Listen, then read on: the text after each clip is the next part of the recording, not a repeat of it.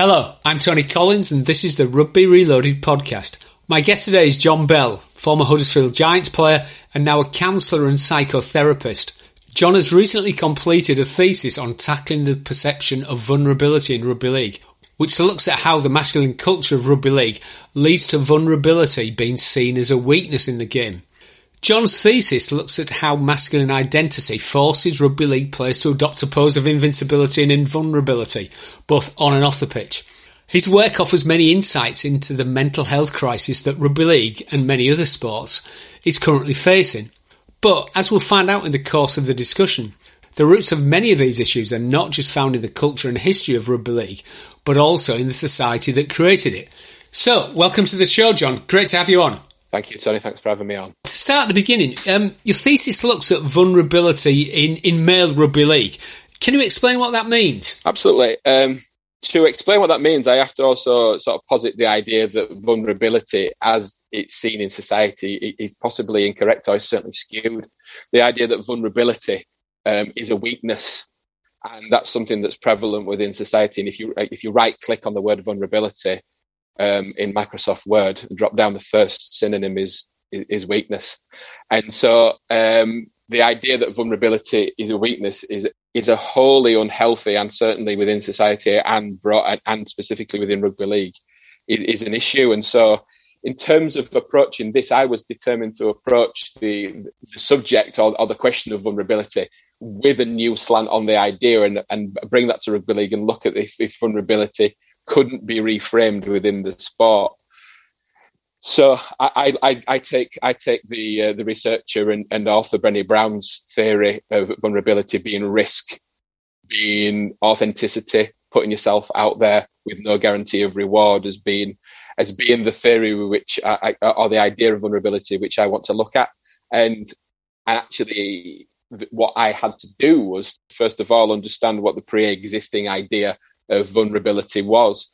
And I found that it was entrenched in a lot of old ideas of weakness and traditions um, around um, toxic masculinity, I guess we would call it now, around ideas within the working class, around ideas um, from those um, within certain areas in, in, in the north, which I obviously grew up in, where certain things around mental health and, and beliefs weren't talked about. And, and so I had to really I had to really understand that it wasn't just about the game of rugby league, but it was about where we came from as well that had created and fostered this idea that weakness uh, was was never welcome and that vulnerability as a as a byword or certainly as a representative of weakness was not welcome in rugby league. It wasn't welcome in changing rooms. Wasn't well it's certainly not welcome on the field. And that's a distinction i had to make because a number of my panel i'll talk about that panel in a minute a number of my panel said we don't want rugby league to change. Rugby league is an invulnerable sport and should be. And I personally wholeheartedly completely agree. Rugby league should be invulnerable as, as we've discussed before. Uh, rugby league is an examination of two of two elite groups of, of, of men or women going going at it and weakness ultimately um, can be the difference or defensive weakness or a, a, a poor tackle can be the difference between winning and losing and so no one wants the game to change. It was about the idea that what we do is we co opt the idea of invulnerability as is on the field and we allow it to trickle into our lives. And people leading invulnerable lives leads to crisis because, as Brené Brown says, and I certainly say to a number of people, do vulnerability or vulnerability will do you. It's about creating a life that's authentic, but also is full of opportunities to examine a wider life outside of rugby league. And, and when we lead such a strenuous and stressful and demanding life as the, the rugby league player does, that can be really quite difficult. Just to kind of roll back slightly, that obviously you come from a rugby league background. What what's your what, what led you to your interest in psychotherapy and vulnerability? Where, where does that come from? Psychotherapy um, has it felt at the time very much, and I, don't know how true it is now looking back, and, or whether it was something that I just felt compelled to do, but it felt very much an extension of my time as a teacher, an English and history teacher, where working with young people um, in order to get the best from them required um, becoming a de facto counsellor, to be quite honest.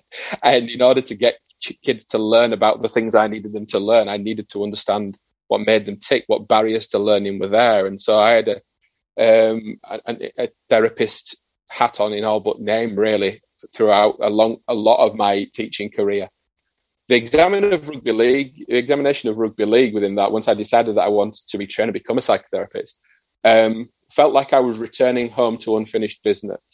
Now, there's a theory, there's, there's a, a, a modality of psychotherapy called Gestalt therapy that says that people move in circles and we complete the circle in order to get a sense of um, both who we are and a sense of completion and achievement. And I had something called a fixed gestalt where I wasn't I wasn't quite done with rugby league. I'd, I'd left the game, um, a game that I loved, a game that I you know I still look back on now in hindsight and feel like I've achieved a lot more than a, a number of people who want to go and pick, put boots on.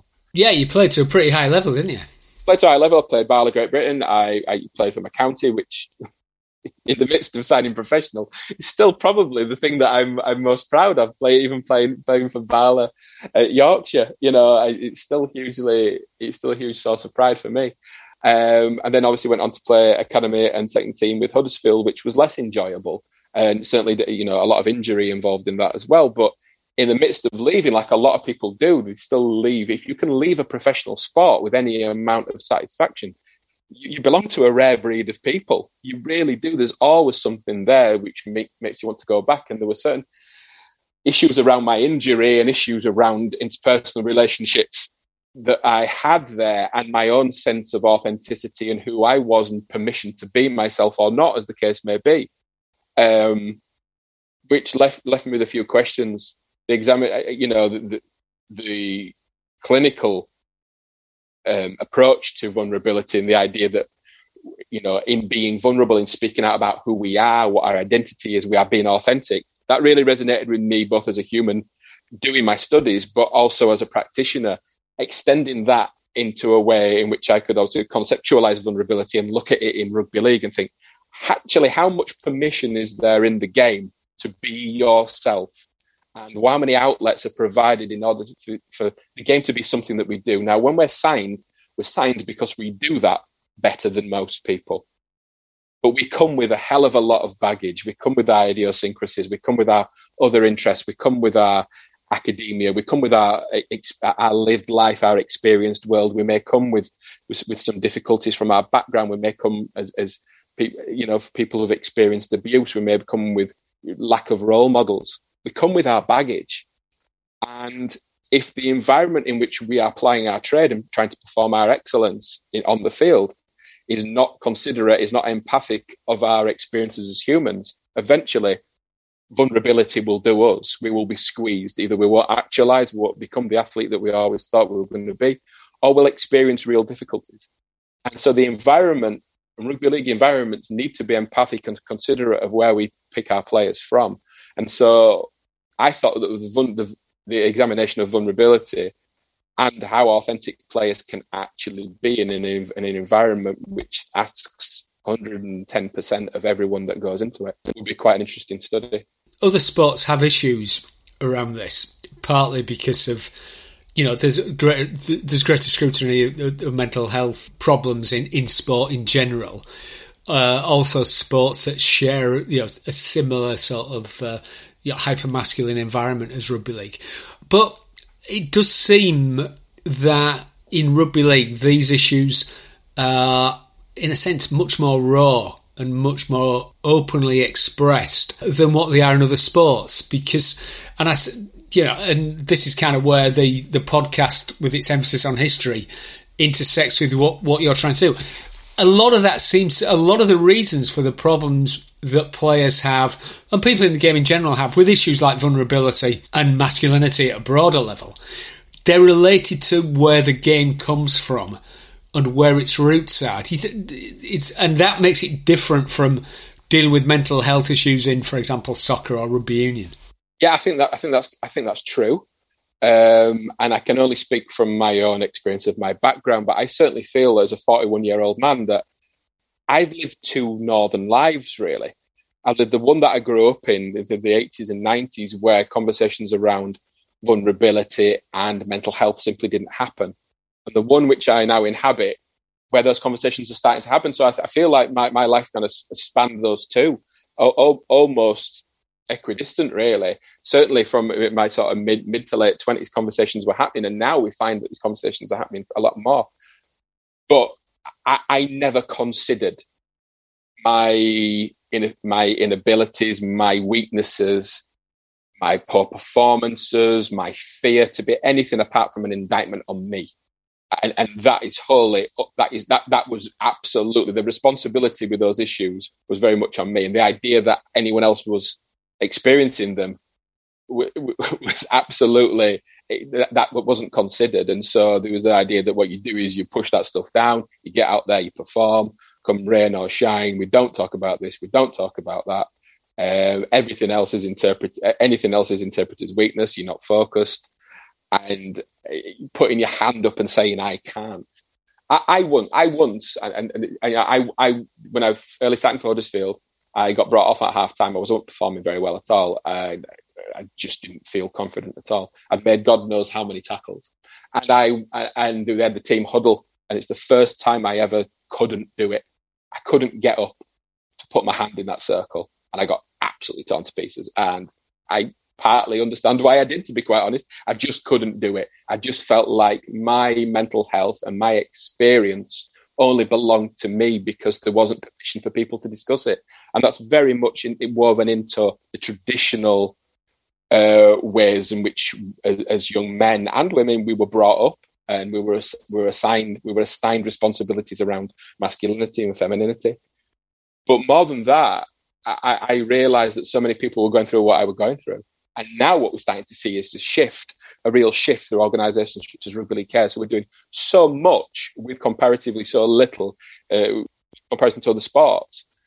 And we're seeing rugby players speak out now. And I think part of part of the crisis is, is, is that people are going through some really difficult times, and that the career after rugby league can be a dicey one if not managed well. And, and once again, Cares are doing some great work around that.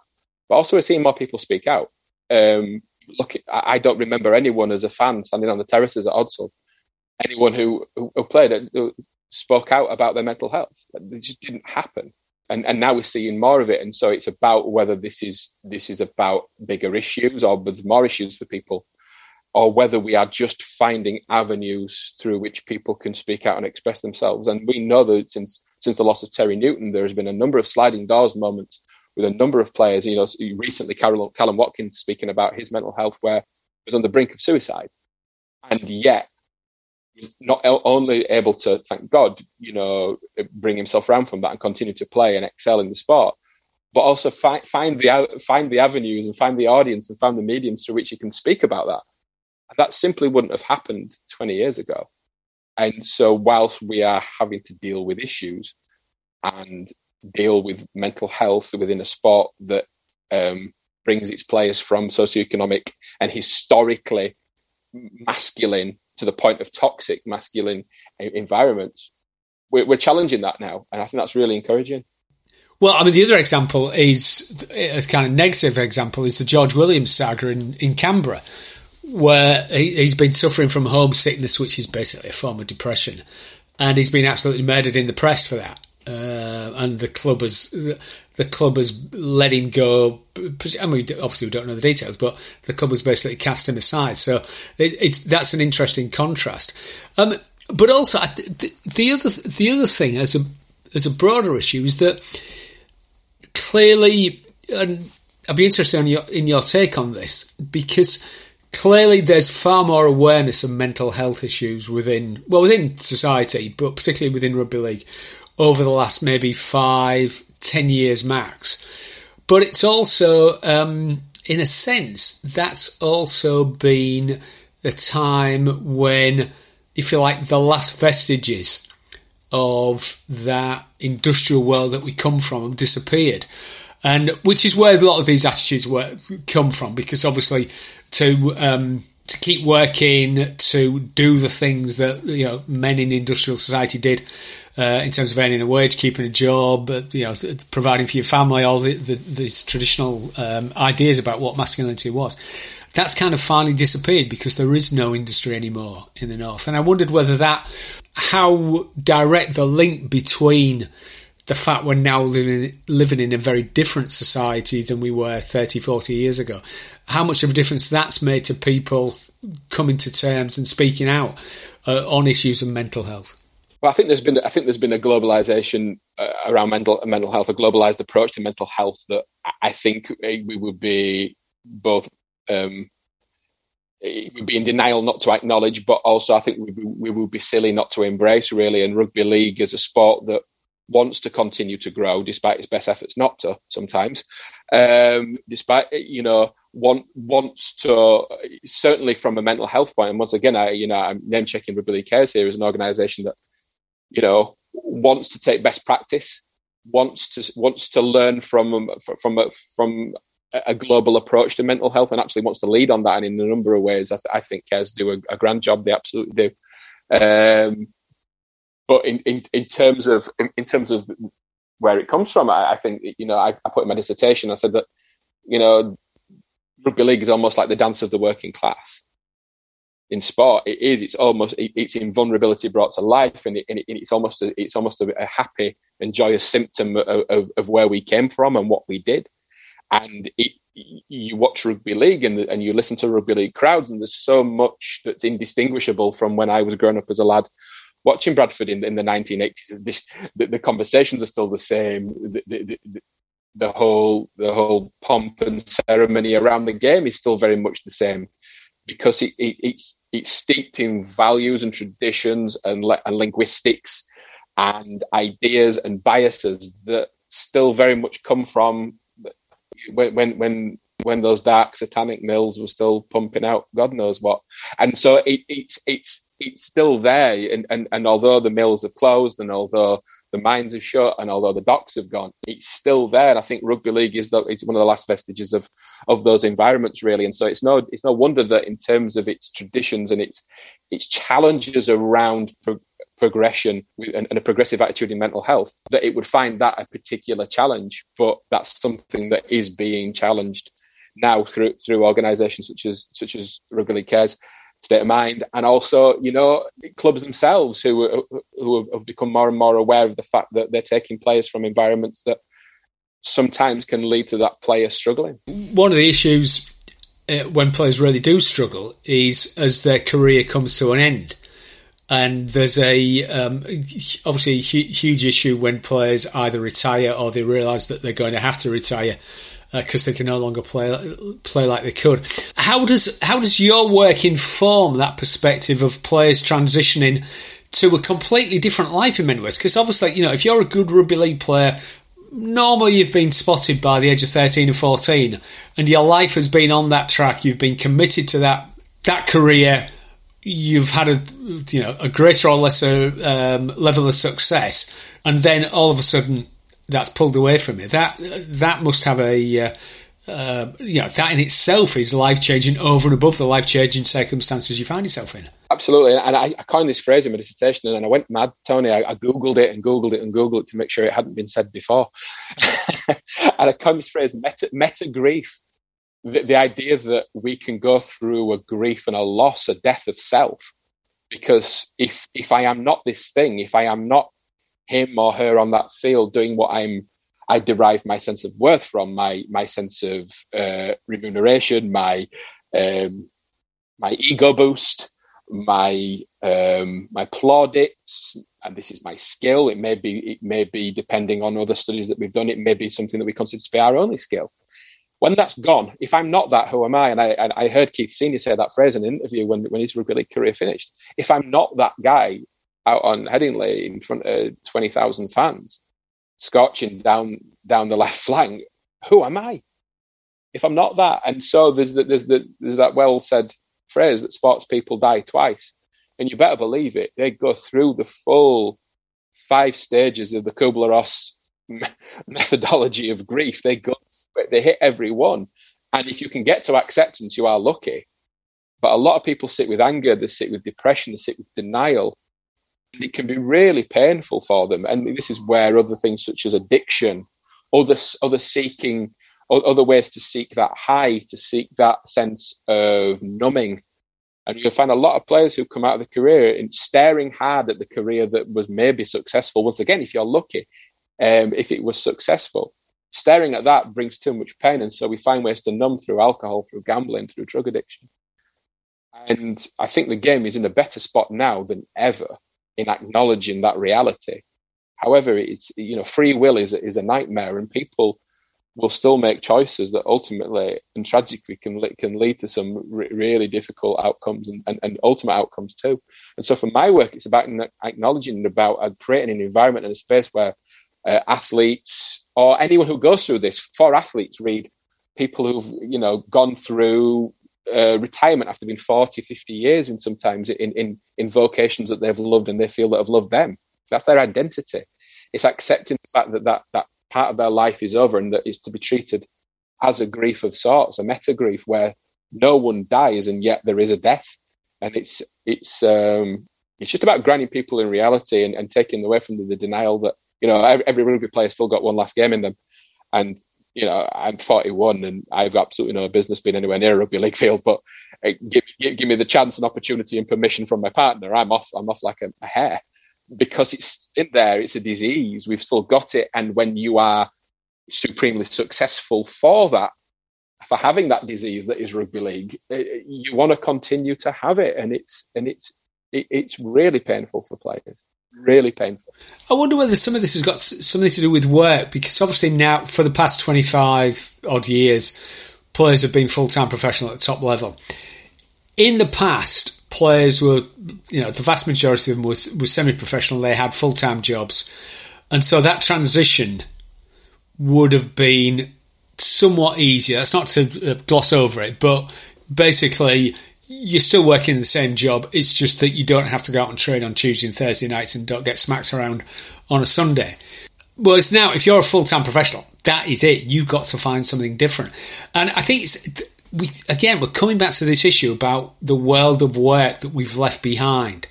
That in an era when rugby league was formed, when it was in its heyday, it was about industrial working class people who worked regular jobs and happened to be very good at rugby, and so they had that time out. Whereas now that doesn't exist. They, they, there isn't that continuity of career. You're a full time professional, and then all of a sudden you stop, and then all your vulnerabilities come to the fore, you know, in the most graphic way. Because for a lot of players, they have to think of another job to do. They have to retrain for a completely new career that they probably never thought about before. I, I, I can't disagree with that, Tony. And I think um, how we transition and assimilate from one to another um, it, is critical to our mental health. And I think if people are running a, a parallel job um, and a rugby career as they were up to the mid 90s, and, and some people still do in, in, in outside of Super League, I would, I would imagine, although I wouldn't want to speak without empirical research, that, that that that transition is a lot easier. And I've spoken to players who, who have said that, and I uh, I, I, know a, a, couple personally who have said the fact that I had the job meant that I just didn't do the other one. And it, it felt easier. And, and, and when rugby became something that was going to stop me doing the work that probably sometimes paid me more because of injury, then it ends up being an evaluation of which one is which one is worth doing. But uh, just an extension of that, not only are players is there so much pressure on a player to perform now as when it's their only job, but they're doing that in a in a globalized world with social media and scrutiny. And although it's switching codes, uh, I, am sure you'll see um, what was just a wonderful moment of vulnerability from Kyle Sinckler when he became quite emotional when he had not got picked on the Lions tour. And he was asked how he felt, and he said how he felt. He felt disappointed. He felt sad. He choked up. He visibly, visibly choked up. For me, watching that as a sports fan, I went, "That's a guy who loves what he does and he's really disappointed." It reminds me of the little boy as a little boy not getting picked. And, and, and that's why we wanted to play the sport in the first place. Yet the response from the rugby paper, the rugby paper in rugby union was uh, Sinckler, ang- Sinckler, Sinckler angry at Lions. He absolutely wasn't. He said he felt some anger, but he also felt he felt some sadness. He felt really pleased for the teammates had been picked. He, he said that he was really glad that he'd got the people around him that, that supported him because it was a really difficult time. But he showed that he cared because that's how important that job is. But actually, the passion for doing that job really is. And, and actually, until we start to acknowledge people's humanity, it's always going to be really difficult to be vulnerable, and it's always going to be really difficult to to have so much pressure placed on a job where although rugby league is an inherently invulnerable sport when performed, you're vulnerable every time you go out on that field because that can be your last game. You know, there's not many people who sit at their sit at their office desk who think, "My God, I could get injured today and not be able to do this job anymore." It's so unique. The sport of rugby league and and professional sport, contact sport, is so unique, and you are vulnerable to circumstances that are outside of your control every time you go on that field. And so, doing that with people for whom have never been in the arena, who never ever played the sport and yet are free to comment, that's really difficult for the modern player, and, it, and, and is a reason why players don't open up.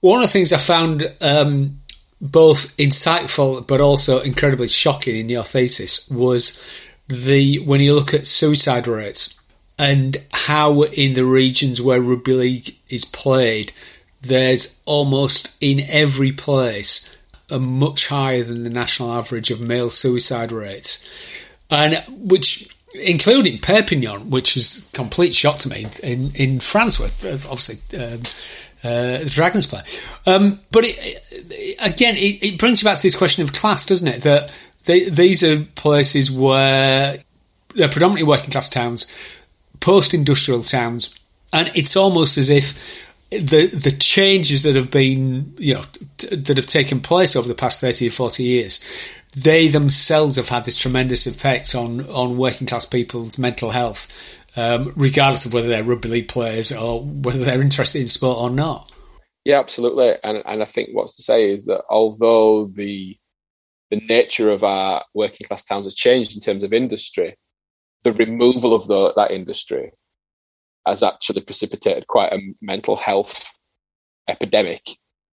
And, and so why we would, you know, 20, 30, 40 years ago looked at those statistics if they would have been the same and said, this must be something to do with industry and whatever. And now, now, you know, you know, my mother grew up in, in, in Hemsworth, um, which is a town ravaged by, a little town ravaged by depriva- deprivation, and, and difficulties based on the fact that the, the, the, pillars of the community, i.e. the pits, which left sort of 20, 30 years ago, are no longer there. And actually, where is the meaning? Where is the purpose? Where is the, where is the sense of ambition?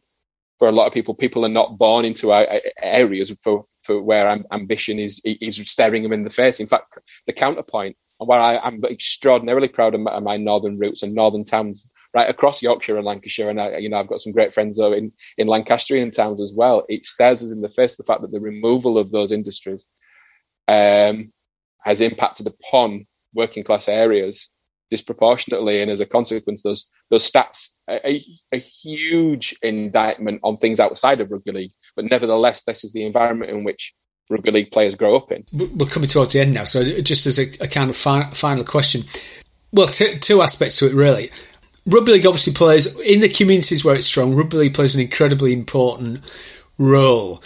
What can what more can the game do in order to overcome the mental health crisis that we're, that we're looking at? And as a further question to you, how are you going to take your work forward in particular? Well, to, to answer the first part of that, I think the game's doing a lot of what it can. I, I certainly would love to be involved in, in, in supporting the game in any way, shape, or form that I could from a from a psychotherapeutic and counselling and clinical perspective. In doing so, and play my small part in that, there's no doubt about it. However, I think in term in terms of it's it's a cradle to grave situation. I think with rugby league, and I think you have to look after players coming in. You have to understand the, the environments from which they come, and we have to be mindful of that. I think a denial of the roots, origins, socioeconomic background, some of the struggles, some of the prejudices that and, and and difficulties that players may have grown up in and around the environments in which rugby league is played. I think to ignore that is to is to deny is to deny a player a chance to optimize and to actualize into the player that you signed them to be. And so we have to be a lot more person centered. We have to we have to be nurturing. We have to be caring. We have to create environments in which players can be vulnerable, which players can access help when they need it in order to do that thing on the field that excites us as fans that we love. But actually is a small part of a player's life. But if we end up co-opting invulnerability as a way of being to deny our to deny us the pain and the circumstances which a lot of players have grown up in, or the fear of retiring, then actually we're doing our players and we're doing our game a huge disservice. So looking after players when they come in and actually looking after players when they go out, and that's something that cares. And a number of organisations now, you know, State of Mind have been doing a little bit of this around transition as well. I heard Lee Briers talking about this. Um, you know, how you transition out of the game safely and securely, how the game acknowledges and pays tribute to your com- your contributions, be you a Super League player or otherwise and, and how you are supported to assimilate back into society that's nothing like the society, the microcosm in which you've been living. Because rugby league is a weird, strange environment full of weird, strange fruit that I love. I've got that bug. I, I absolutely love it. But when you yeah, but when you get out there and when you go back into a working a working world and start mixing with people for your, your status or your your lived experience as a rugby league player doesn't hold value or currency because they've not grown up in that environment. That can be really difficult, and so we have to support players to make that transition safely and ethically. And I think that is, you know, if we are looking after players as they come in, we're building humans. We're not just building players. And if we transition them out, we're making sure that they're supported. In terms of where I go, well, I don't know really. Um, obviously, I've, I've, published a paper. I, am hoping to be involved in, in the in the game from a clinical perspective, both privately but also strategically. Hopefully, down the line, with a, with a few things um, sort of going on, and uh, you know, I'm excited about that. But you know, at the moment, I, I, run two clinics. I've got a clinic in York, a, a counselling and sports psychotherapy. So I, am a day-to-day counsellor. I see people of from all backgrounds, men, women, young people, older people, um, with a variety of different, but from a variety of different backgrounds, as well as sports people as well, which is my passion. And obviously, I do my work with Mentality. There's also, uh, you know, Stevie Ward's Mentality Organisation, which is an amazing organisation, and they're doing some great work. And yeah, and they're and they're associate psychotherapist there as well. And so there is a, a real opportunity. I mean, my, my paper's not been out very long, and you know, I I'm really grateful for the comments and the support that I've had from the rugby league community, and hopefully that transitions into something that I, I create the basis for for further work. I'm really excited about it, but where it goes, I don't know. But uh, that's been vulnerable, isn't it? I guess uh, it's a risk writing that. I'm having a go, and I'm I'm not in full control of that, but at least I've dared greatly. So I'm kind I'm kind of happy with I'm happy with my lot at the moment, Tony, and I'm looking to sort of develop and uh, increase my um, the amount of input and enthusiasm and clinical expertise that I hope I can provide to the game that I love. So, fingers crossed. Excellent. Well, on the um, on the motto of today, greatly, which I uh, wholeheartedly endorse, I think we'll we'll wrap up there and say thanks, John. It's been absolutely fascinating, and although it's slightly different from what Rugby Reloaded's done in the past, I'm sure it's there's a link with all the historical stuff that that I've spoken about in the past. I think, and the way in which culture influences a sport and the people who are in that sport. This is one of the many aspects of that. So, so thanks very much. It's been it's been incredibly interesting. For listeners, if you want to find out more about John's work, take a look at his website at www.johnbellcounselling.co.uk and his Twitter handle is at jbellcounselor. My Twitter handle is at Collins Tony and my website is www.rugbyreloaded.com where you can find a complete archive of episodes about the history of rugby and the other football codes. So until next week, thanks for listening.